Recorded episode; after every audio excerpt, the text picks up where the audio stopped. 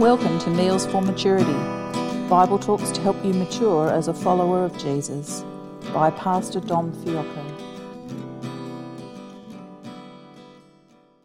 Well, I've never met anyone whose favourite book is Numbers. Uh, as an ex accountant, I suppose I could get a little excited about a book in the Bible named after some digits. But I hope as we tackle this part of God's holy word that you will get excited about what God has to teach us. Here's a series of Bible talks for meals maturity from this often neglected part of God's holy word. The first thing I want to say about the fourth book in our Bibles is, is that it's been given a terrible name. I mean, why would you ever call a book about words numbers? Far better to call it, as it appears in the Hebrew Bible, as In the Wilderness or The Wilderness Wanderings. Now, that's a title worth getting excited about, I think. So, into the wilderness we wander, along with Moses and the people of Israel. But I promise this series won't go for 40 years. I've called the series Travelling Home The Faithfulness of God in the Book of Numbers. Today's an intro talk, as I tend to do for an opening series. And today, this intro talk is really about a travel itinerary. And today, I want to tackle five simple questions concerning the book of Numbers. The first question is Where are we in this part of the Old Testament storyline? So, where are we in the Bible? Secondly, is there a structure? Is there an outline to the 36 chapters? So, what's the structure? What's the outline? What does it look like? Third question What are the main themes we can learn about? What is it that's the big things in this book of Numbers? And fourth question What should we expect from Numbers? In other words, what do we do with it? And the fifth question is Do I have a favourite number? Well, yes, it's the number seven, God's number of perfection. It also used to be my soccer shirt number. Uh, Manchester United legends Brian Robson, Eric Cantona, Cristiano Ronaldo, they all had number seven on their jersey. Anyway, first question Where are we in this part of the Old Testament? Well, it's the fourth book of what's called the Pentateuch, which is the first five books of Moses and the law. So automatically we're linked into the promises of Abraham, going back to Genesis chapter 12.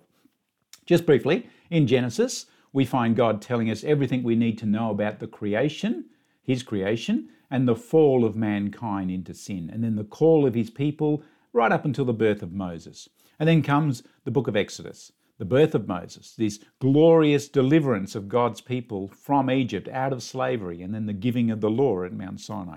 And then comes Leviticus, which I'd love to preach on as well. This highlights the true nature, uh, the nature of true worship and holiness that God expects from his now redeemed people. And so we come then to the fourth book, to Numbers, to the wilderness wanderings, the journey of God's people to the promised land. Remember, through one man, God makes some extraordinary promises of land, of people, and blessing. Abraham is the recipient of God's grace at this point in time, back in Genesis 12. And then through one man, God delivers his people out of slavery, out from the land of Egypt. And Moses is the recipient of God's grace at this point. And so we now find ourselves in the wilderness, in the desert region of the Middle East. And we're watching how does God deliver on these promises to Abraham, his promises to Moses. And in lots of ways, what we have across this Bible book is a story, it's a narrative about ancient Israel's spiritual pilgrimage. And we're always to be asking the question as we read through this book will Israel get to the promised land? So that's the bigger picture, that's the greater context uh, to this Bible book. Second question I want to ask Is there a structure? Is there an outline to this, uh, to this book? Well, yes, and it's a pretty simple one in the scheme of things. At least I want to keep it simple, unless I was a Bible college lecturer setting my students a research project, and then we can make it really, really complex. But quite simply, I want us to think of Numbers, the wilderness wanderings, like a travel diary. Now, we all like to make travel plans, don't we? Organise some sort of itinerary, hope the borders don't close or the airline go bust or, or Jetstar has enough fuel to take off. Uh, we organise our itinerary, get our tickets, then we pack our bags and off we go on the journey. Well, the book of Numbers is like that. It's a journey that we'll travel alongside Moses as our tour guide. So here's the Lonely Planet guide to the 36 chapters of this Old Testament story. Chapter 1, uh, right through to chapter 10, verse 10, gives us Israel, the people of God, and they're camped around Mount Sinai. They've just been given the Ten Commandments, so we can have blockbuster movies made, I suppose. And then chapter 10, verse 11 to chapter 20, verse 13, so 10 chapters, shows us Moses and the people of Israel wandering around a place called Kadesh Barnea and then into the Sinai desert for around 40 years. And this forms the bulk of the narrative, as we'll see. And then from chapter 20, verse 14, to chapter 36, the Israelites travel from Kadesh Barnea to the plains of Moab, where they then get set to enter the Promised Land. So think of our travel diary in three geographical segments Mount Sinai, Kadesh Barnea, and the plains of Moab. And any Bible atlas or the map at the back of your Bible will show you all these places. They're real places, you see, on God's real earth, for this is a real story happening in a real time and place. Another way to get an outline of the 36 chapters is maybe to think in terms of two generations of Israelites. Remember, the first generation comes out of Egypt having witnessed God's remarkable exodus of his people, and then this generation, led by Moses, they wander about in disobedience in the wilderness and they fail to enter the promised land. And then the second generation of Israelites, this time led by Joshua, and having witnessed God's faithfulness to their parents through the wilderness, they now prepare to enter the promised land. So I hope that helps you get your head around the structure and outline of these 36 chapters. Third question What are the main themes we can learn about from this book in the Bible? Well, if you like your roast lamb with peas, then picture five peas that are left there on your plate. But that's a good way to summarize five main themes or doctrines that you'll find across this Bible book. They all start with the letter P. Five P's the presence of God, the providence of God, the patience of God, the promises of God, and the people of God. So, presence, providence, patience, promises, and the people of God. Sadly, there's no pool, though in the desert this might have helped them, and there's no pizza, unless you think of manna as a good pizza base. But there's five P's. And as we go through this series of Bible talks, we'll keep coming back to these P themes again and again, especially since we'll be spending a long time wandering around in the desert. But for now, I just want to briefly touch on each of these P's just to introduce them. So, the presence of God, that's a huge theme in this book. God prom- promises to be their shepherd, and He will be really their true guide. His abiding presence with His people in this travel on this travel journey is seen clearly in a few ways. So the tabernacle represents God dwelling among his people. One writer calls the tabernacle God's portable Sinai. And then there's a reference in the book of Numbers to the cloud and the fire, proving to God's people that God's presence is always with them as they travel. Secondly, the providence of God. Well, Yahweh, God, the Lord God, is always providing for his people, even when they sometimes don't deserve so. His providence is seen in so many ways with food, water, shelter, clothing, footwear, protection, sunscreen, maybe. And God's providence is also displayed in his, by his provision of the Old Testament priesthood. And we'll come back to that one as well. Thirdly, the patience of God, despite constant grumblings and complaints by all of God's people, including their leaders Moses and Aaron and the tribal heads, they're sort of like a, a teenager going on a holidays with, with the family, but he or she certainly doesn't want to sit in a car for hours traveling. So there's constant complaints and grumblings. Or maybe a younger child in the back seat whining away, Are we there yet? Are we there yet? Well, Israel, you see, will find a way to complain to God about almost everything. They complain about their food, especially the lack of variety in their diet. If you know uh, Keith Green, the great Keith Green song, So I Want to Go Back to Egypt, that pretty much captures their whinging. Manna again, manna burgers, manna bagels, manna bread. So they just complain about their food. They complain about their leaders. Even Aaron and Miriam, Miriam will complain about their brother and Moses' leadership. And then they just complain, the people of God just complain about the general hardships they are facing. After all, this is no walk in the park. It's a walk in the desert, you see. But through all this grumbling and this lack of trust by God's people, you know what? The patience of God shines brightly through the wilderness wanderings. In Canberra, where I live, we have a fair number of public holidays, which is good. Uh, when I was growing up, Australia was often referred to overseas as the land of the long weekend. But for all our public holidays, I don't think we have one quite like the Finns do. Back in 2010, a group of Finnish Helsinki University students came up with the idea for a new public holiday uh, for their land. And so on October 13, each year in Finland, they celebrate Finland's National Day of Failure. Of course, such an idea came from uni students who were probably all failing at the time. Anyway, go to Finland and take your public holiday and celebrate Failure Day. And I suppose if you forget and you go to work that day, it just emphasises the point, doesn't it? Apparently, the purpose behind Failure Day, so I'm told, is to acknowledge past mistakes and failures and hopefully learn something from them. Uh, so you don't keep, you know, making the same mistakes, the same failures over and over again. It's not a bad concept when you think about it. Oh, I'd gladly take that public holiday.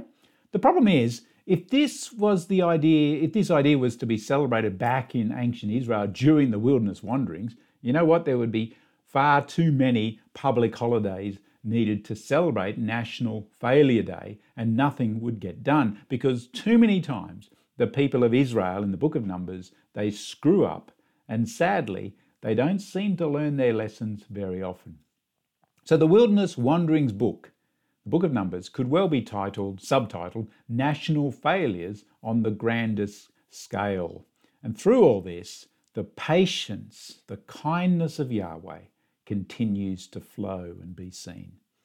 Fourthly, the promises of God. Remember to Abraham, to Isaac, to Jacob, and now to Moses. And you know what? God will deliver on those promises. You could also sum up the book of Numbers like this Despite Israel's unfaithfulness and sin, God remains faithful to his promises. And these themes of unfaithful Israel and, fa- and the faithful God, they'll run all the way through this story.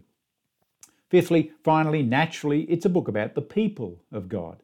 Israel are chosen by God and they will be central to the plans of God for redeeming the whole world. Remember back to Genesis 12, verses 1 to 3, the blessings to the nations. So, as we travel along in the wilderness wanderings, we'll explore these five P's more and more, and we'll discover the wonder of the New Testament taking these P's to a greater level, to a richer understanding and application through the Lord Jesus and his gospel. Well, the final question I want to raise in this intro Bible talk is what should we expect from Numbers? In other words, what do we do with it as we read it, as we hear it taught? Very simply, uh, we see the Lord Jesus in this story, and we are to see him at every turn in our journey. See, we must look for Jesus in this Old Testament book, for he is surely present, even if it's not so obvious upon first reading, but he is surely there, or at least being pointed to or alluded to. We know this because Jesus tells us how to read the book of Numbers and every other Old Testament book and genre. That is, we are to read it with one eye on the original setting and context, and your other eye on its fulfillment in Jesus. Which doesn't mean you go cross eyed reading your Bibles, but it does mean that we see the cross and the empty tomb, we see portraits of grace in and through the Lord Jesus Christ. We see him all the time. Remember what Jesus tells us, or, rather, he tells the confused disciples uh, on the Emmaus Road as they're, they're traveling along following Jesus' resurrection. Remember Luke 24, verses 25 to 27. Then Jesus said to them, You foolish people, you foolish guys, you find it so hard to believe all that the prophets wrote in the scriptures. Wasn't it clearly predicted that the Messiah would have to suffer all these things before entering his glory? Then Jesus took them through the writings of Moses and all the prophets, explaining from all the scriptures concerning himself. And then later on in the chapter, in Luke 24, to his other disciples, verse 44 to 48, then Jesus said, When I was with you before, I told you everything written about me in the law of Moses and the prophets and the Psalms must be fulfilled. And then he opened their minds to understand the scriptures. And he said, Yes, it was written long ago that the Messiah would suffer and die and rise from the dead on the third day. It's also written that the message would be proclaimed in the authority of his name to all the nations beginning in Jerusalem. There is forgiveness of sins for all who repent, and you are witnesses of these things. At my church, I, sometimes bring out a visual aid, what I call Jesus glasses, as we study the Old Testament. They're just a simple pair of old sunglasses, a pair of sunnies, with a white cross over the lens. And as we travel through the desert in this series, these Jesus glasses will come in handy, not only to block out the harsh rays of the sun, but also to enable you to see clearly Christ, even in the wilderness wanderings. The other thing we should expect from Numbers, the other thing we do with this part of Old Testament scripture, is look for New Testament clues to help us read and interpret and understand and apply God's word to our lives. And there's no better place to go than 1 Corinthians chapter 10 verses 1 to 14, which is a part of the New Testament we'll return to often in this, in this series because the apostle Paul will pick up on many stories that we'll read about in the wilderness wanderings. And he's showing us their value, he's showing us their application through the gospel. So let's pause now and let's hear Hannah read this passage to us 1 Corinthians chapter 10, verses 1 to 14. For I do not want you to be unaware, brothers, that our fathers were all under the cloud, and all passed through the sea, and all were baptized into Moses in the cloud and in the sea, and all ate the same spiritual food, and all drank the same spiritual drink. For they drank from the spiritual rock that followed them, and the rock was Christ. Nevertheless, with most of them God was not pleased, for they were overthrown in the wilderness. Now these things took place as examples for us, that we might not desire evil as they did. Do not be idolaters as some of them were, as it is written, The people sat down to eat and drink and rose up to play. We must not indulge in sexual immorality as some of them did, and 23,000 fell in a single day. We must not put Christ to the test as some of them did, and were destroyed by serpents, nor grumble as some of them did, and were destroyed by the destroyer. Now these things happened to them as an example, but they were written down for our instruction, on whom the end of the ages has come. Therefore, let anyone who thinks that he stands take heed lest he fall. No temptation has overthrown you that is not common to man. God is faithful, and he will not let you be tempted beyond your ability, but with the temptation he will also provide the way of escape, that you may be able to endure it. Therefore, my beloved, flee from idolatry. 1 Corinthians 10 tells us clearly what to do with the book of Numbers.